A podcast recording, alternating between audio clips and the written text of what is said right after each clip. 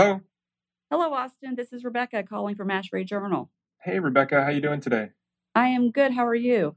I'm doing well. Thank you. Uh, thank you. And thank you for joining me on Hot Air. Well, thank you for the invite. I've been looking forward to this all week.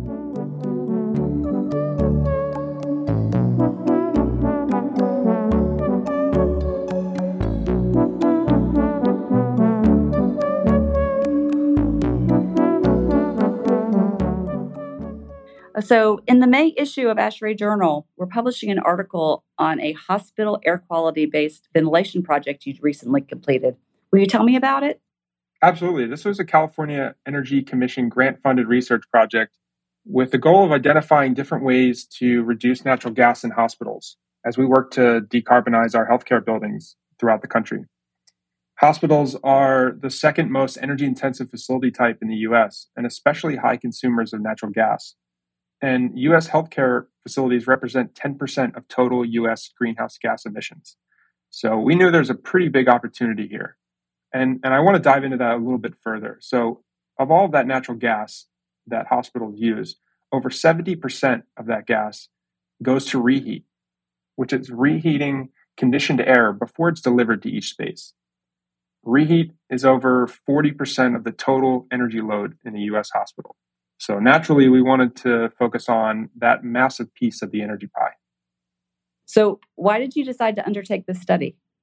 Well, we had a hunch that hospitals are being overventilated. Because of that, we think hospitals are using 30 to 40% more natural gas than is necessary to meet indoor air quality standards for safety and occupant comfort. Hospitals, especially in the US, have very high minimum ventilation standards. The higher ventilation rates you have, the more reheat energy is used. Hospitals in the US rely on legacy ventilation methodologies known as air changes per hour. I'm sure you've heard of them to meet indoor air quality standards for safety and occupant comfort. But those air changes per hour in these standards aren't actually based on any indoor air quality measurements. That type of research has never been done before in the US, as far as we know. So we saw this as a pretty big opportunity to perform a demonstration project in a hospital to test these standards against real time air quality measurements. So, what did you uh, predict you would find in this study? Well, we knew that hospitals are being overventilated, and we expected to find evidence of that.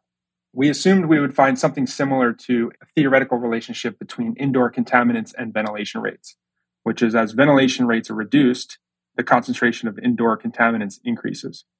This would indicate that there's a direct relationship between ventilation and indoor air quality. And what did you actually find? Well, what we actually found is that the air inside a hospital doesn't follow any discernible curve and contains the same level of contaminants at 12 air changes as it does at two air changes. A great analogy that my co author uses to describe this is you can take 12 showers a day or you can take two showers a day. Either way, you'll be pretty clean. But after a certain point, you just aren't getting dirty fast enough for those extra showers to matter. And our data suggests that there's no curve or relationship between air quality and ventilation all the way down to half an air change. So the energy and carbon emission impact of this research can have massive impacts for hospitals across the country as they work to reduce their energy costs and shrink their carbon footprints. The project projects a reduction of natural gas of about 29% and a reduction of electricity of 25% overall. The goal of this research was also to influence current codes and standards to reduce these unnecessarily high ventilation rates. Uh, our work has already influenced at least one code change for the California Ventilation Code to make variable air volume cheaper and easier to do. So I think for, for anyone that is interested in learning more, please check out the article. I hope people will. Thank you so much for joining me, Austin. This has been great. Thank you, Rebecca. Thank you. I'm Rebecca Matyasovski, ASHRAE Journal's technical editor, and you've been listening to Hot Air.